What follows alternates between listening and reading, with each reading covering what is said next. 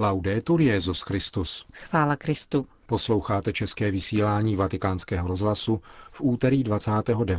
listopadu.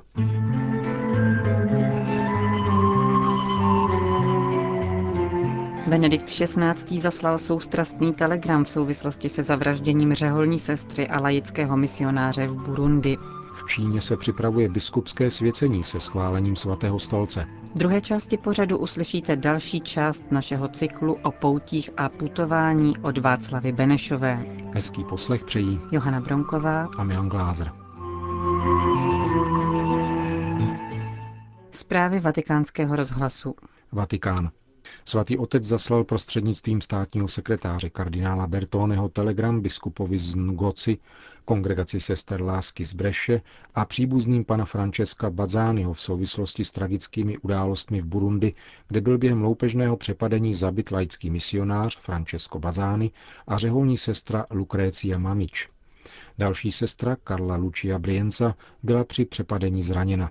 Benedikt XVI. vyjadřuje soustrast příbuzným a řeholní kongregaci a celému společenství zmíněné burundské diecéze Ngoci.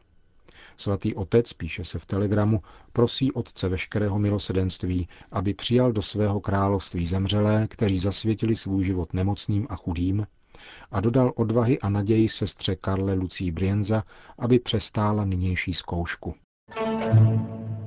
Vatikán. Tiskový mluvčí svatého stolce v odpovědi na otázku novinářů potvrdil zprávu o chystaném biskupském svěcení v Čínské lidové republice. Jde o biskupa Luo Shuegang z diecéze Yibin v provincii Sichuan. Otec Lombardy řekl, že kandidát biskupského svěcení je schválen svatým stolcem a vyjádřil naději, že obřad proběhne podle zvyklostí katolické církve. To znamená, že věřící budou informováni o tom, že kandidát svěcení je schválen svatým stolcem a že liturgie proběhne bez účasti nelegitimních biskupů. V takovém případě, uzavřel otec Lombardy, by událost, která je plánována na 30. listopad, byla pro katolické společenství povzbuzením. Vatikán. V současné církvi je málo sakrální hudby. Papež na to výrazně poukazuje, tvrdí kardinál Mauro Piacenza. Prefekt kongregace Proklérus o tom mluvil u hrobu svaté Cecílie v Římě. Podle něj je hudba dokonalou preevangelizací, protože připravuje duši na přijetí velkého poselství evangelia, vede k usebrání a hledání absolutna, po kterém touží lidská duše. V člověku, který už věřící je, prohlubuje asimilaci evangelia a dovoluje okusit sladkost víry, uvedl prefekt kongregace Proklérus. Vatikán. Svatý stolec se připojuje k novým bádáním o druhém vatikánském koncilu. U příležitosti 50. výročí koncilu, které připadá na příští rok, budou publikovány zápisky jeho účastníků.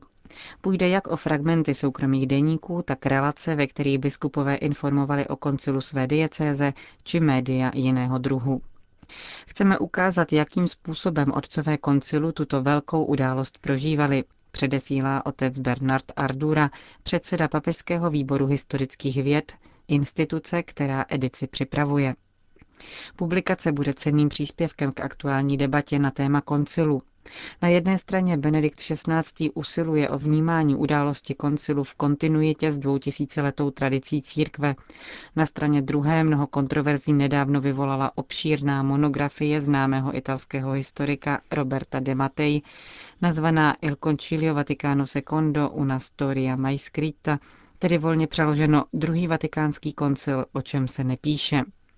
Z odvolání na svědectví koncilových otců italský historik ukazuje, že podle mnoha z nich byl koncil přelomem představujícím skoncování s minulostí. Iniciativa Papežského výboru historických věd umožní hlouběji vniknout do této kontroverze.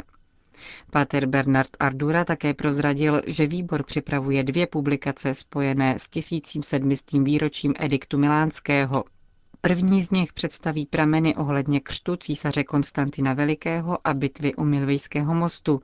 V druhé budou schromážděny dokumenty týkající se samotného ediktu a jeho důsledků, tedy v první řadě konce pro následování křesťanů v římském impériu. Menzingen. Představený bratrstva svatého Pia X., tedy tzv. lefévristů, oznámil, že bratrstvo zanedlouho zašle odpověď na věroučnou preambuli, jejímž přijetím podmiňuje svatý stolec plné společenství. Monsignor Felej řekl, že nemůže zveřejnit obsah zmíněné preambule, protože její text není definitivní. Vatikánská strana vyjádřila ochotu modifikovat její znění, po případě ji doplnit o další vysvětlení, říká představený bratrstva a dodává, že právě tuto možnost míní využít.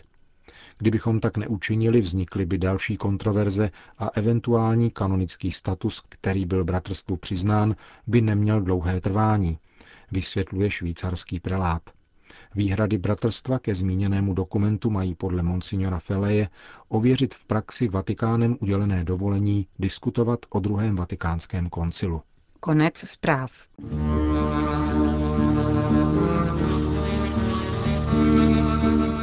O poutích a putování. Česká zastavení ve svaté zemi. Připravila a hovoří Václava Benešová. Vážení posluchači a poutníci, dnes budeme pokračovat v historii našich poutí do svaté země, pořádaných palestinským spolkem. Dozvíme se, jaké čtyři významné poutě se konaly ve 30. letech. Po dobu tří týdnů v červenci roku 1930 se konala jubilejní pátá moravská pouť do svaté země, která byla organizována ku příležitosti 25. výročí první moravské pouti a 20. výročí druhé moravské pouti do svaté země. Zúčastnilo se jí 74 poutníků, včetně mnoha kněží. Během devíti dnů pobytu navštívili svatá místa v Jeruzalémě, Betlémě, horu Tábor, Sychem, Tiberias, Kafarnaum, Nazaret a Haifu. Jako při každé pouti měli všichni dispens o zdrženlivosti masitých pokrmů i újmy. Náhradou měli konat dobré skutky a zvláště pak almužnou podporovat křesťany ve svaté zemi. Strážci svatých míst propůjčili poutníkům zvláštní poutnický kříž jako odznak vykonané pouti. Po četných zkušenostech z minulých let byla pouť velmi dobře organizována. V tomto roce byl sionské svatyni věnován stříbrný kalich s obrazy svatých Cyrila a Metoděje, svatého Václava, Benedikta, Prokopa, Pany Marie Hostýnské a Krista Krále. Palestinský spolek v Brně, který se původně jmenoval Spolek poutníků diecézí moravských do svaté země, pořádal v červenci a srpnu roku 1933 pouť na oslavu 19. výročí vykoupení lidstva. Jubilejní rok vyhlásil papež Pius XI. Pouti, která trvala 28 dní, se zúčastnilo na 30 poutníků.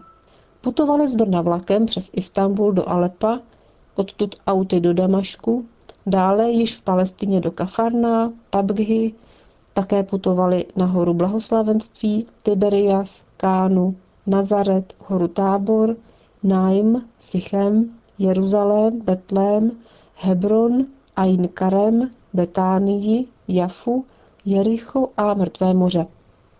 Zpáteční cesta pokračovala přes Káhiru a Alexandrii do Neapole, Říma a Vídně do Brna. V Římě byli poutníci přijati na audienci u svatého otce Pia XI., kterému předali jako dar kříž z oliv z Gecemanské zahrady.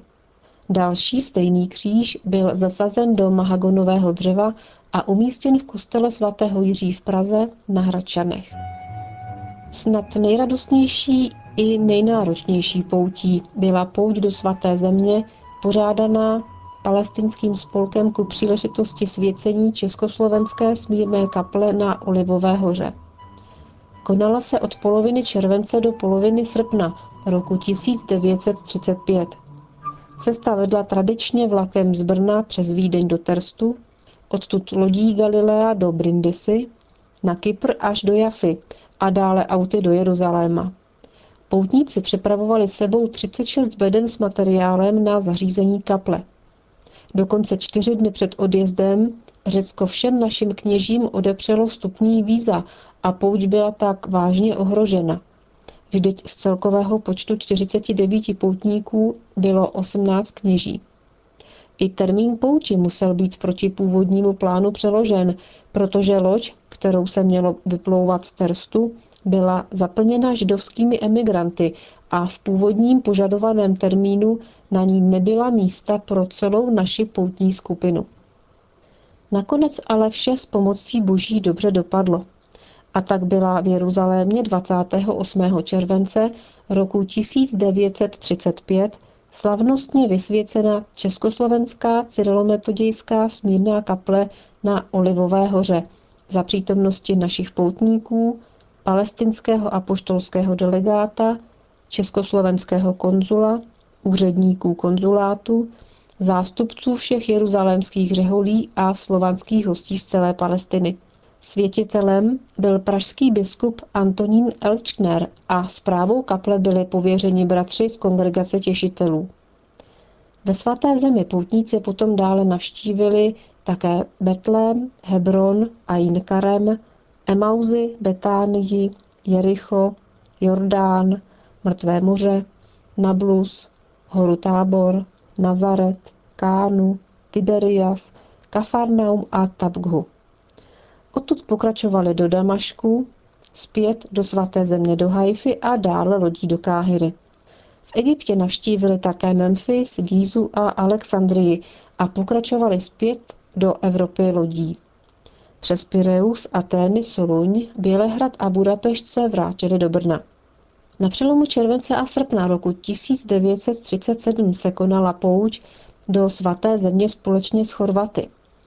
Hlavním cílem bylo svěcení chorvatského oltáře blahoslaveného Mikuláše Taveliče v naší cyrilometodějské smírné kapli. Poutníci rovněž navštívili jeruzalemského patriarchu Aloise Barlasinu ku příležitosti svěcení soch svatých Cyrila a Metoděje, umístěných v patriarchálním kostele. Sochy byly darem monsignora Antonína Bartoše, čelního představitele palestinského spolku a hlavního organizátora poutí do svaté země. Plodem této cesty byla myšlenka, že poutě do svaté země se budou dle dohody se Slováky, Chorvaty a Slovenci pořádat každý rok. Navíc Poláci a Chorvaté měli v naší smírné kapli na Olivové hoře své oltáře. Další myšlenkou bylo v příštím roce přistavět patro nad kaplí a zařídit zde malý hospic pro poutníky i kněze, kteří by v Jeruzalémě studovali. A to se také podařilo. Další pouť byla plánována na červenec roku 1938, ale pro neklid v Palestině i Evropě musela být zrušena.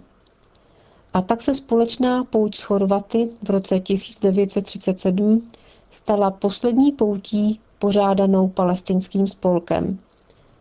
Těžkou ranou pro spolek se stala smrt hlavního organizátora poutí, monsignora Antonína Bartoše, počátkem srpna roku 1939. S příchodem smutných let druhé světové války a obdobím po ní již nikdy nebyla tradice poutí do svaté země v této míře obnovena. Nechme na závěr dnešního pořadu zaznít slova jednoho z našich poutníků, který se zúčastnil v jubilejním roce 1933 pouti do svaté země. Píše, Dojem této chvíle je mocný a nevyhladitelně se vrývá do paměti. Nechce se ti ani věřit, že jsi v Jeruzalémě.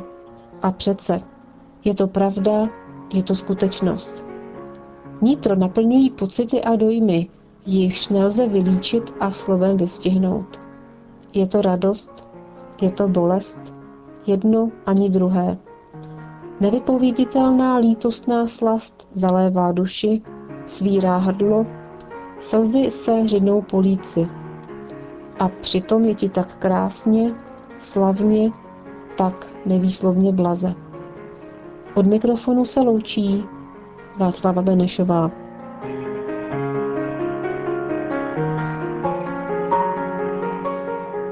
Končíme české vysílání vatikánského rozhlasu. Chvála Kristu. Laudetur Jezus Christus. thank you